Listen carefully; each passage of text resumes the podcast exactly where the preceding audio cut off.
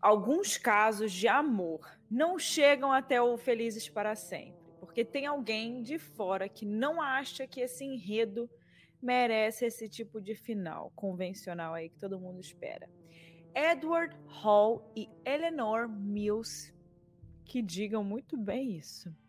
Aqui é Erika Miranda, para quem não me conhece, meu Instagram é @erica com K, Miranda, se conhece no final, e sou eu aqui que sempre trago caso novo toda semana, um caso mais estranho, esquisito, tenebroso que o outro. Então, se você ainda não me conhece, corre lá no meu Instagram, me segue lá, que eu sempre coloco quando tem um episódio novo aqui, para você também acompanhar a minha vida sem ser só o podcast e me manda lá também uma sugestão de caso que você quer ver aqui, que você quer que eu traga. Já temos muitos casos aí. Então, se você ainda não viu o caso que você quer, que dá uma baixada ali, tenta dar uma procurada, que talvez tenha o caso que você quer escutar. Tem mais de 100 casos, tem muito caso.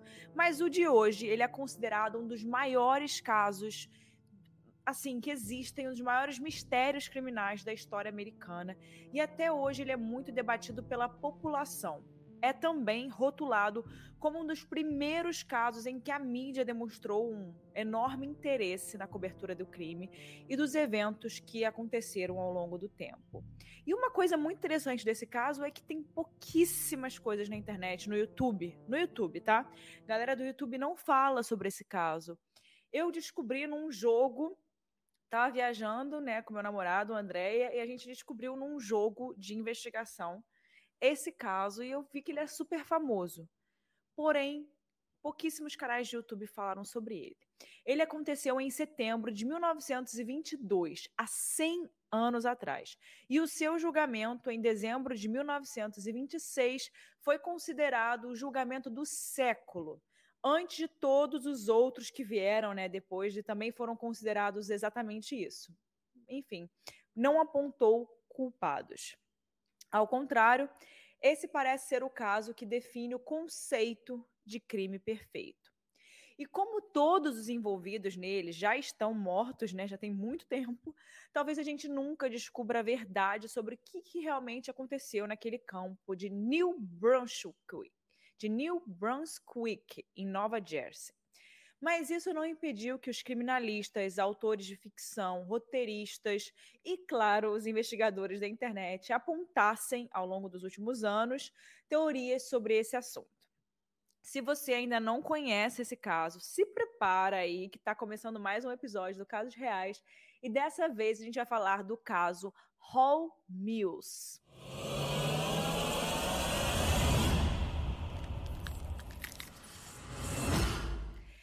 Edward Willie Hall, ele tinha 41 anos e ele era reverendo da Igreja Episcopal São João Evangelista em New Brunswick, em Nova Jersey. Esse cargo, ele é historicamente reconhecido como de muita importância e influência na comunidade. Quem é bastante religioso e frequenta igrejas e templos sabe que padres, pastores e reverendos são praticamente celebridades no seu meio. Se hoje já é assim, imagina naquela época em que um líder religioso e espiritual era um dos maiores, né, maiores vozes daquela região, daquela, daquele bairro, daquele meio, né?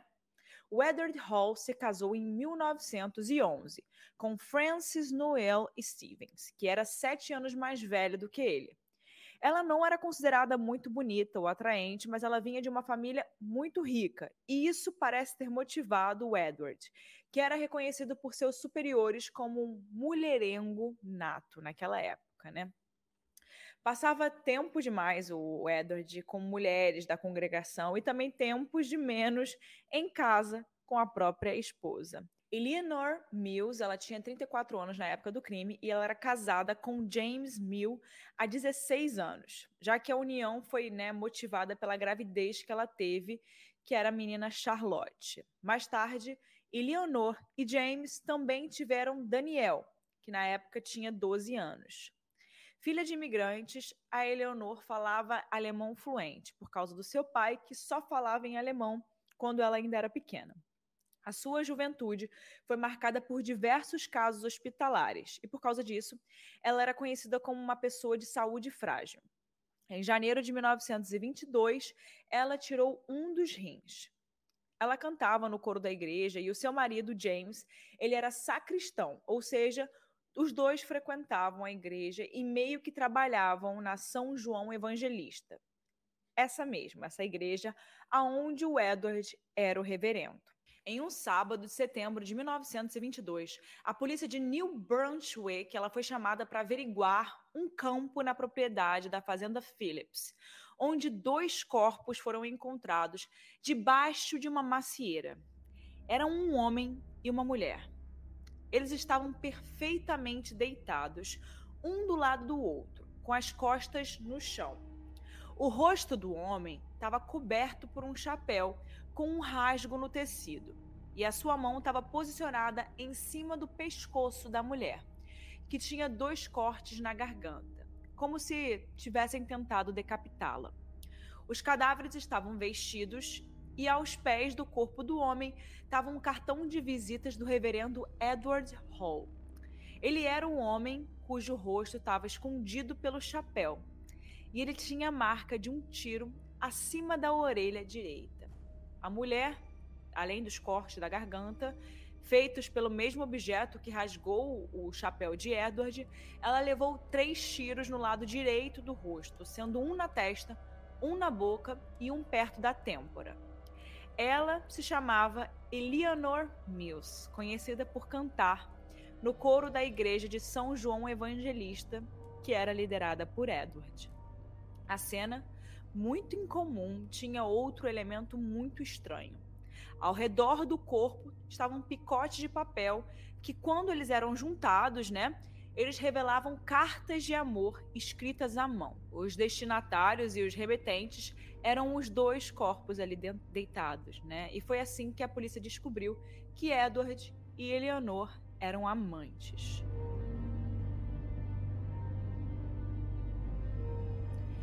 Algumas fontes dizem que os boatos corriam e que toda a comunidade sabia do relacionamento dos dois. Então, pelo menos uma pessoa que sabia do caso talvez poderia ter acabado com o caso, né? Mas quem seria essa pessoa? Essa é a pergunta, né? Pergunta de milhões. Descobrir quem era essa pessoa foi difícil desde o início, porque a polícia fez tudo errado. É, é, muito clássico, né? Nesses casos, a polícia fazia algo errado. Então, não teve isolamento na cena do crime, não teve foto dos corpos. A galera chegava ali perto do casal, né, sem vida, morto, e pegava o que queria da cena do crime e que poderia servir como evidência muito importante, né? Enfim, era uma bagunça completa. E as autoridades sabiam que eles tinham cometido erro atrás de erro desde o início, só que pelo visto eles não estavam nem ligando. O motivo? As vítimas eram de New Brunswick, mas o campo em que elas foram encontradas ficava na região de Somerset County, ou seja, era uma outra jurisdição, outras autoridades que resolvessem esse problema aí, né? Era meio que isso. Vocês lembram do caso da Tiffany Valiante, que a gente trouxe, acho que quatro casos atrás? Então, a Tiffany Valiante aconteceu também numa região de New Jersey, de Nova Jersey. E aconteceu, lembra que ela morava é, numa região, mas o trem passava numa outra jurisdição, e que aquela jurisdição era feita também pela polícia, que não era a polícia normal, era a polícia dos trens. Então, um empurrava para o outro, né? Então, essas coisas acontecem muito nos Estados Unidos, né? Se é de uma outra região, se é uma outra polícia, meio que um deixa para o outro, né? Enfim, só para abrir um parênteses aqui. Se você ainda não escutou o caso da Tiffany Valiante, vai lá escutar, que é um caso muito esquisito. Abraham Bickman era promotor de Somerset County naquela época e ele também não tinha muito interesse, interesse em apresentar denúncia contra o assassinato de pessoas de muita influência numa outra região, né, que é New Brunswick. Reverendo, lembra? Além disso, a família de Francis, a esposa dele, ela era bem, né? Ela tinha, era considerada muito bem na sociedade e também muito influente por todos os lados que autoridades viam era muita popularidade, né?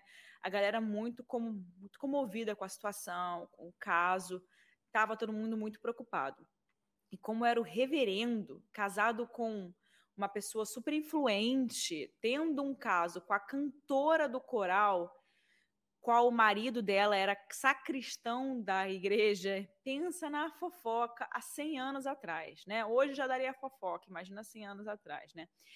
A gente pode pensar nisso tudo porque a gente é só um espectador do caso. Mas o Bickman, né, que estava por trás do caso, ele não podia. Ele era promotor, né? Ele tinha que oferecer a denúncia do crime, mas ele não queria. Então, a bagunça ali da cena do crime aconteceu e ficou por isso mesmo. E olha o que tinha ali na cena de crime. Evidências atrás de evidências muito importantes. Tudo bem que a gente está falando do início do século XX. O exame de DNA estava longe de ser considerável, né, de ser algo imaginável. Mas uma coisa nunca muda em casos de homicídio. Desde o primeiro né, caso da história, desde as cavernas até aqui mata quem tem motivo, meio e oportunidade. Quem teria motivo para matar um casal de amantes? Então, essa é a primeira pergunta, né?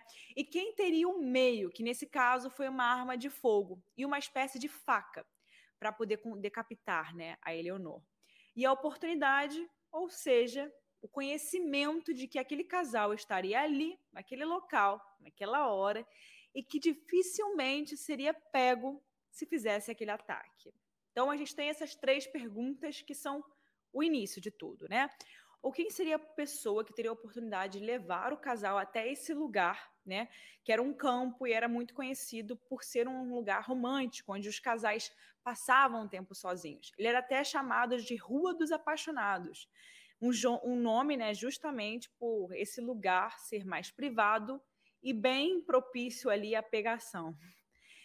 Como é comum em casos assim, os primeiros suspeitos são, claro, normalmente os maridos, né, do, do, de cada casal, né, que era o James, marido de Eleanor, e Frances, que era a esposa de Edward. Só que algumas coisas muito curiosas já tirariam os dois aí dessa reta. A primeira, como eu falei para vocês, a comunidade inteira sabia do relacionamento, né, do caso do reverendo com a cantora do coral inclusive Frances, a esposa, que não parecia ligar muito para essa situação. Ela tinha, ela tinha a situação financeira dela boa, influência e sabia que o Edward não iria deixá-la. Então ela estava tranquila com aquela situação.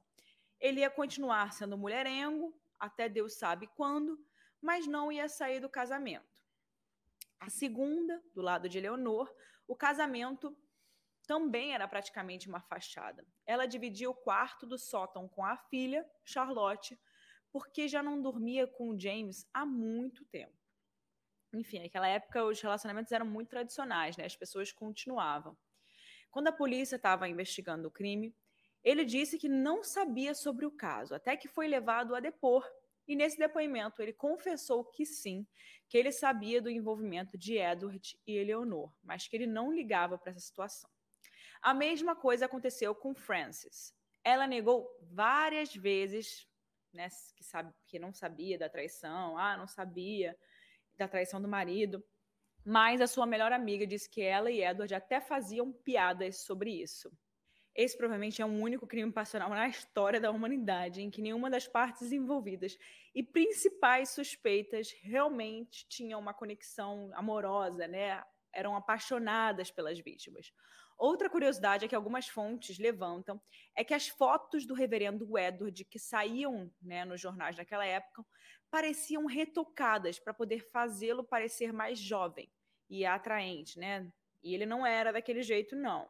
Dizem que no julgamento, ao mostrarem a Charlotte as fotos do casal de amantes, ela teria dito, abre aspas, sim, essa daqui é minha mãe, mas o reverendo não se parecia com essa foto, não, fecha aspas. Então, resumindo, a gente tem duas pessoas que foram traídas, mas que não davam a mínima para isso, porque eles já não tinham mais um relacionamento né, amoroso, era só uma fachada ali. Só ficavam no casamento. Ou seja, embora o Edward tenha fama de mulherengo, até onde se saiba, Eleonor era sua única amante e nenhuma outra mulher se interessava amorosamente por ele.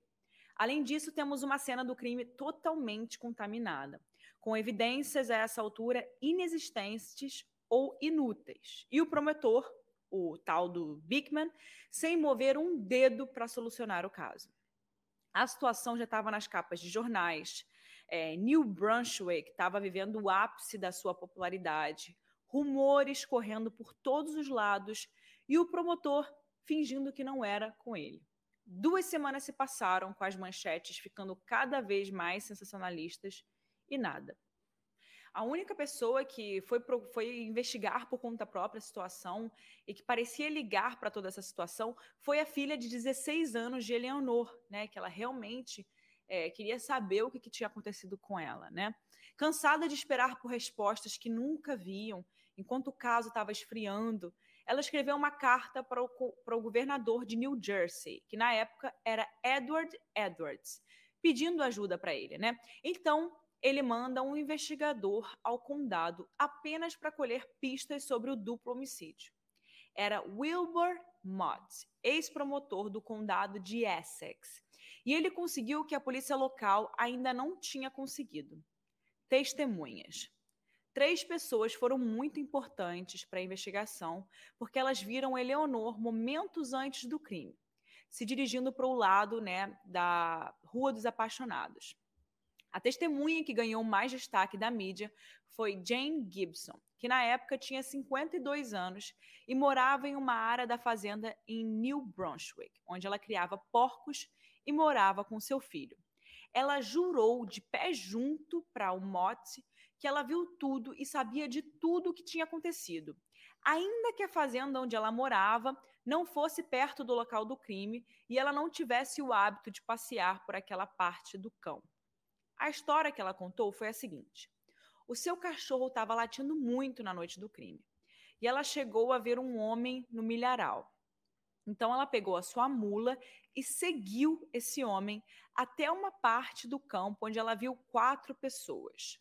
Ela se escondeu atrás de uma moita quando ela percebeu que se tratava de uma briga, porque as pessoas estavam discutindo e dali ela ouviu gritos e tiros. Primeiro foi um tiro só, depois um grito de mulher, depois mais três tiros. Quando os tiros acabaram, ela diz ter ouvido uma voz de mulher gritar Henry algumas vezes. Foi quando ela percebeu se tratar de Frances Hall, que era esposa de Edward, e também Willie e Henry Stevens, que eram irmãs, irmãos de Frances. O investigador comprou essa versão e ele se preparou para apresentá-lo no tribunal quatro anos depois, muito confiante dessa versão. Ou seja, essa versão era a seguinte: Francis tinha um motivo, que era um marido infiel. Willie tinha a arma, que era compatível à pistola utilizada no crime, e Henry tinha a oportunidade, já que ele sabia atirar e estava no lugar, né, no local ali para ajudar os familiares. O problema é que o Mott, o investigador, ele não considerou é que Jane era conhecida na comunidade por ser alguém que gostava muito de atenção. Sabe aquelas pessoas que querem fazer parte do acontecimento, assim, a qualquer custo, a qualquer jeito? Então, querendo solucionar logo o caso e deixar o governador feliz, né? A gente vê isso muito, muita frequência. Ele não considerou, por exemplo, que a fazenda onde ela morava era consideravelmente longe do lugar do crime para isso ter acontecido, né? Para isso ser viável. E como se não fosse estranho o fato de uma senhora sair de casa tarde da noite, montada numa mula, para perseguir um homem no milharal porque o seu cachorro estava latindo. Enfim, o Motte, o investigador, também descobriu que, a cada vez que a Jane contava a história, ao longo dos anos, alguns detalhes da sua versão mudavam. E não era pouco, não, era drasticamente. Por exemplo, o número de pessoas que ela avistou às vezes eram quatro, às vezes eram só três. Ela estava atrás da moita e viu tudo, mas depois não viu nada. Ouviu a discussão, os tiros e os gritos por Henry. Mott, enfim, não considerou sequer que os suspeitos tinham álibis consistentes. O próprio Henry, pelo qual a Frances teria gritado naquele, segundo essa testemunha, Segundo uma outra pessoa, estava pescando a quilômetros de distância em uma outra cidade. Naquela época não tinham aviões comerciais ou carros, né, muito rápidos para poder a pessoa conseguir estar tá em dois lugares diferentes no mesmo dia. Hoje já seria difícil, imagina naquela época. Então, por que, que ele estava confiante com essa testemunha? Porque pouco antes do julgamento, uma outra testemunha apareceu. Era uma das empregadas da mansão de Francis e Edward, dizendo que ouviu conversas incriminadoras entre os irmãos e que Willie agia de forma muito estranha o tempo todo, né? Os irmãos de Francis. Hoje em dia a gente brinca que se tá na internet é verdade, né? E tem que tomar cuidado com essa história, né, gente? Porque mais tem na internet é fake news hoje em dia, tem que tomar cuidado. E parece que naquela época a vibe era: se a pessoa tá estranha, foi ela. Só que o que a gente sabe hoje, que as pessoas não sabiam na época do crime, é que o William, o William não agia de uma forma muito estranha porque ele era culpado, mas porque ele estava numa certa um nível de autismo, mais precisamente diagnosticado com mais tarde, né? Depois que eles viram que ele tinha isso, que é a síndrome de Asperger. Asperger, não sei explicar, não sei pronunciar certinho, gente. E uma das suas características mais marcantes e populares é que ele tinha pavor à morte. Ele chegou a trabalhar um tempo no Corpo de Bombeiros local, em um campo administrativo, porque ele não suportava a ideia de ver cadáveres. Como então não só forneceria a arma né, do crime, como também estaria presente numa cena de crime, gente? É, seria impossível corta para o dia do julgamento, em que Jane Gibson, a testemunha, né, a principal, a que foi escutada pela primeira vez, ela foi convidada a depor e ela está simplesmente de cama, né, muito mal, com uma doença que a mataria quatro anos depois dessa data. E ela estava literalmente em uma cama quando ela depois, sob juramento, e deu uma versão mais ou menos igual à primeira que ela contou ao investigador, a Mott, né? Só que o júri não comprou a narrativa dela.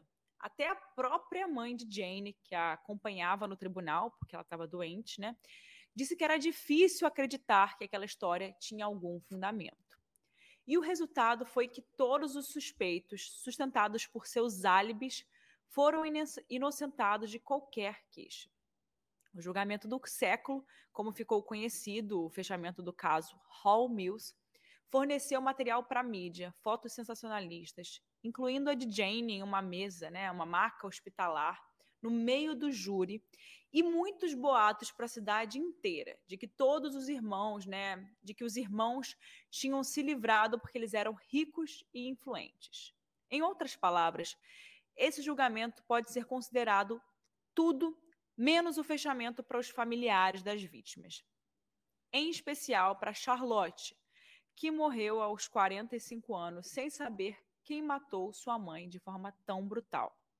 Cem anos depois do acontecimento, ninguém no mundo faz a menor ideia de quem é o assassino de Edward Hall e Eleanor Mills. Mas as teorias não faltam, né? E aqui eu vou falar para vocês as mais populares, porque tem grupo de Facebook, Reddit, tem artigo acadêmico que fala sobre o crime, né?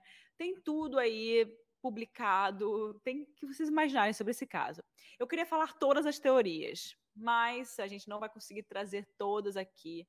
E esse podcast, que teria 15 horas de, de duração, eu e a Laís aqui, a gente morreria fazendo um roteiro para vocês.